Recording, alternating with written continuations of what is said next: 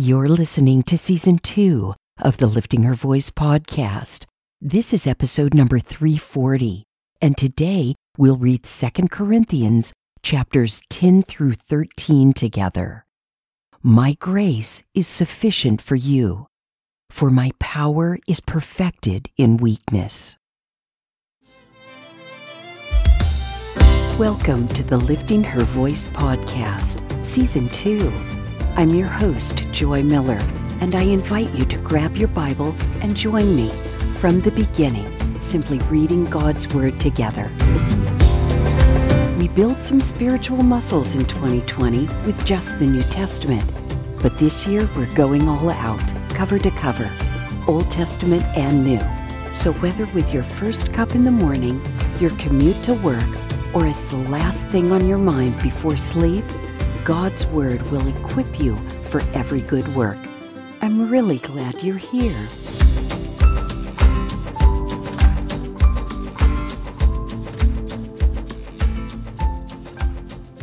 Second Corinthians chapter 10. Now I, Paul, myself, appeal to you by the meekness and gentleness of Christ, I who am humble among you in person, but bold toward you when absent. I beg you that when I am present, I will not need to be bold with the confidence by which I plan to challenge certain people who think we are living according to the flesh.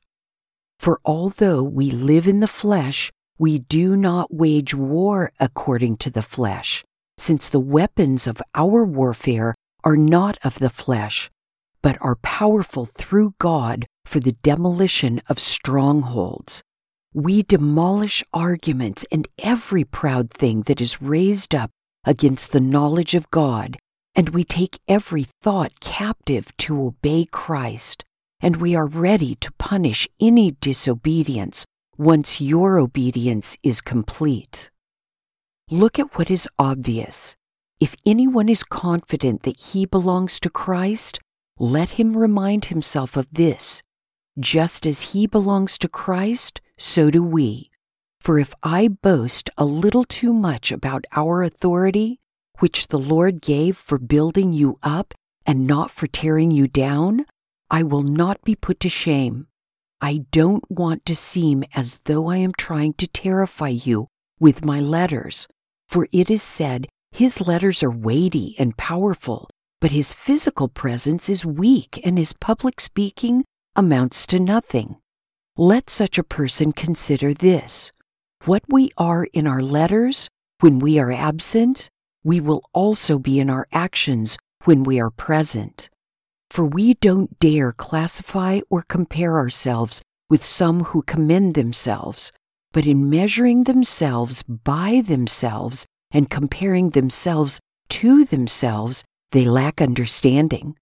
We, however, will not boast beyond measure, but according to the measure of the area of ministry that God has assigned to us, which reaches even to you. For we are not overextending ourselves, as if we had not reached you, since we have come to you with the gospel of Christ. We are not boasting beyond measure about other people's labors. On the contrary, we have the hope that as your faith increases, our area of ministry will be greatly enlarged, so that we may preach the gospel to the regions beyond you without boasting about what has already been done in someone else's area of ministry. So let the one who boasts boast in the Lord. For it is not the one commending himself who is approved, but the one the Lord commends. 2 Corinthians chapter 11 I wish you would put up with a little foolishness from me. Yes, do put up with me, for I am jealous for you with a godly jealousy, because I have promised you in marriage to one husband, to present a pure virgin to Christ. But I fear that, as the serpent deceived Eve by his cunning, your minds may be seduced from a sincere and pure devotion to Christ. For if a person comes and preaches another Jesus, whom we did not preach, or you receive a different spirit, which you had not received, or a different gospel, which you had not accepted, you put up with it splendidly. Now I consider myself in no way inferior to those super apostles. Even if I am untrained in public speaking, I am certainly not untrained in knowledge. Indeed, we have in every way made that clear to you in everything. Or did I commit a sin by humbling myself so that you might be exalted because I preached the gospel of God to you free of charge? I robbed other churches by taking pay from them to minister to you. When I was present with you and in need, I did not burden anyone, since the brothers who came from Macedonia supplied my needs. I have kept myself and will keep myself from burdening you in any way. As the truth of Christ is in me, this boasting of mine will not be stopped in the regions of Achaia. Why? Because I don't love you? God knows I do. But I will continue to do what I am doing in order to deny an opportunity to those who want to be regarded as our equals in what they boast about. For such people are false apostles, deceitful workers, disguising themselves as apostles of Christ. And no wonder, for Satan disguises himself as an angel of light. So it is no great surprise if his servants also disguise themselves as servants of righteousness. Their end will be according to their works. I repeat, let no one consider me a fool.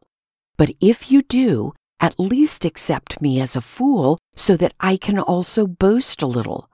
What I am saying in this matter of boasting, I don't speak as the Lord would, but as it were foolishly. Since many boast according to the flesh, I will also boast. For you, being so wise, gladly put up with fools. In fact, you put up with it if someone enslaves you, if someone exploits you, if someone takes advantage of you, if someone is arrogant toward you, if someone slaps you in the face. I say this to our shame. We have been too weak for that. But in whatever anyone dares to boast, I am talking foolishly, I also dare. Are they Hebrews? So am I. Are they Israelites? So am I. Are they the descendants of Abraham? So am I. Are they servants of Christ? I'm talking like a madman. I'm a better one, with far more labors, many more imprisonments, far worse beatings, many times near death. Five times I received the forty lashes minus one from the Jews. Three times I was beaten with rods. Once I received a stoning. Three times I was shipwrecked.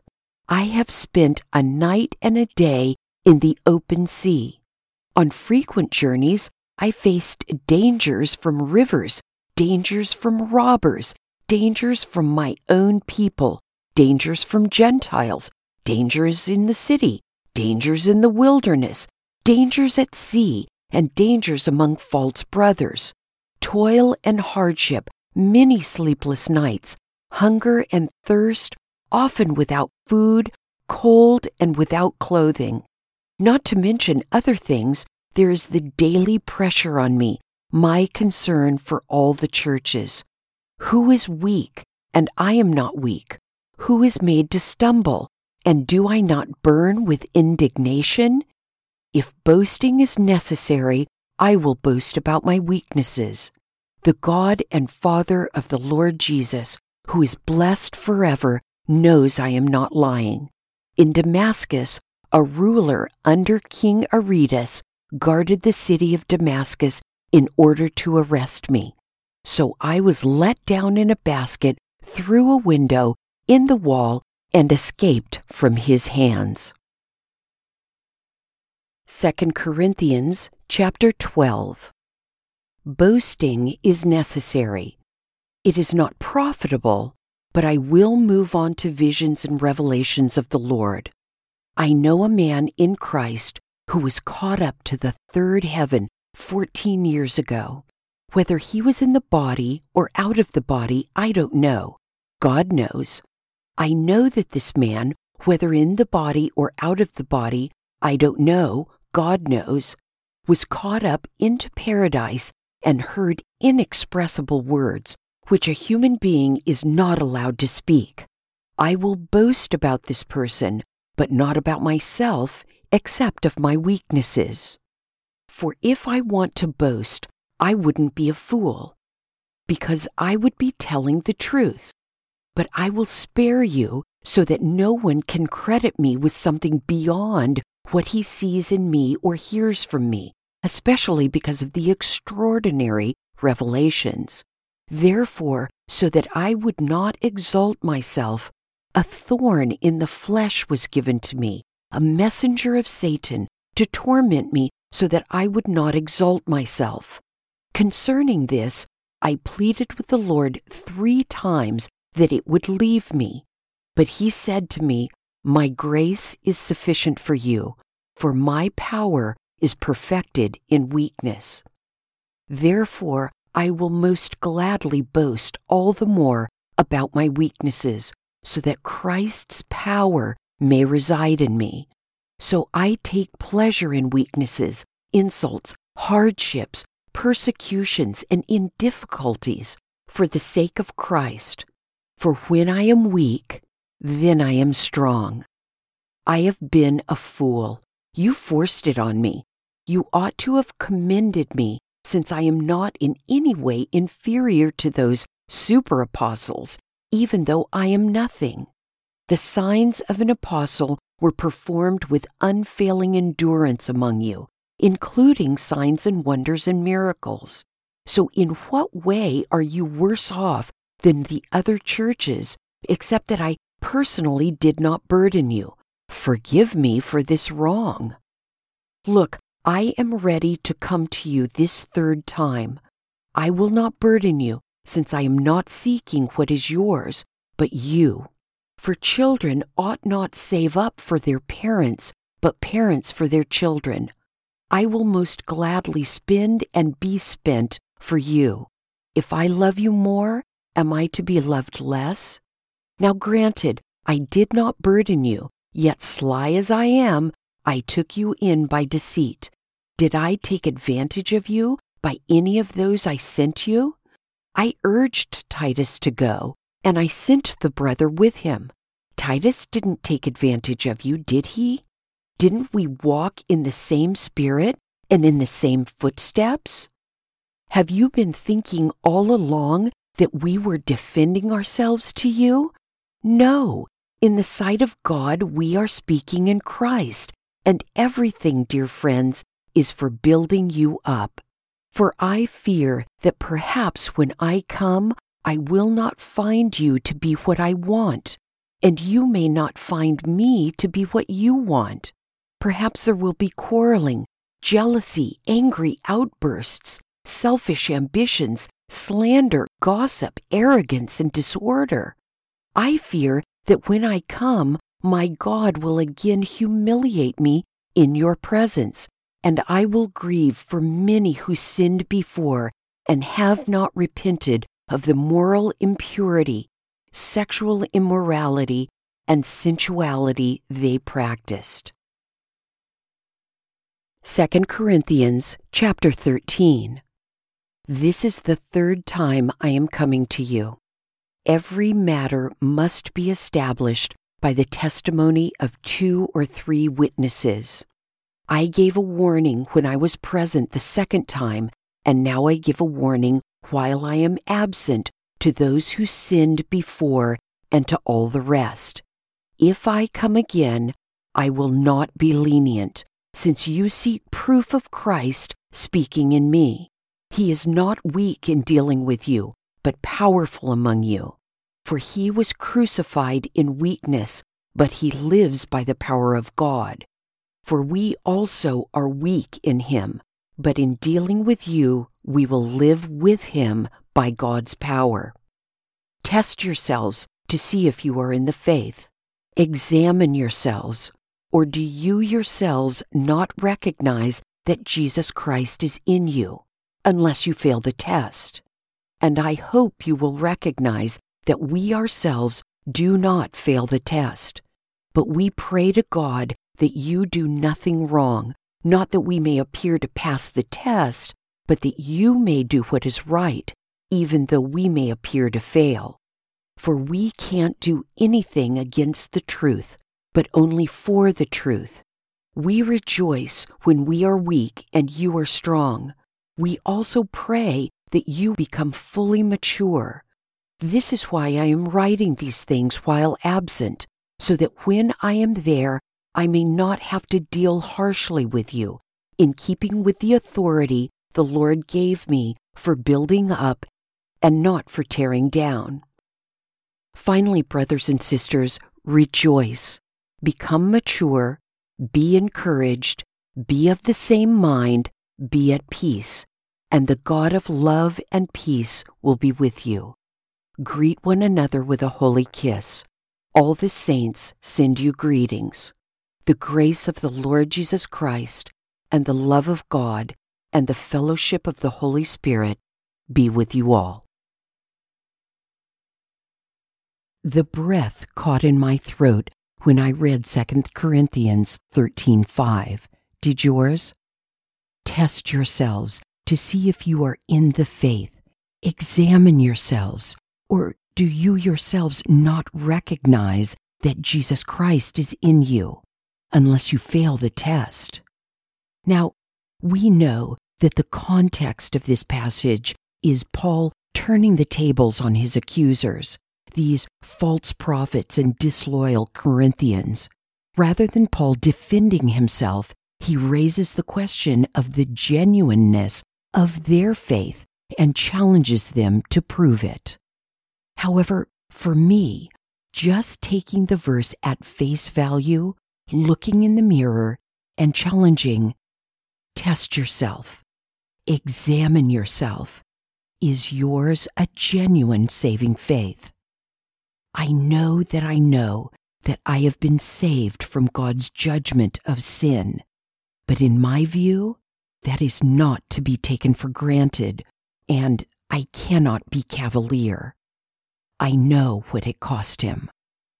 Let's pray. Jesus, how grateful we are to be saved by your grace. Thank you. Help us to daily examine ourselves for genuine faith if we don't measure up, change us, Holy Spirit.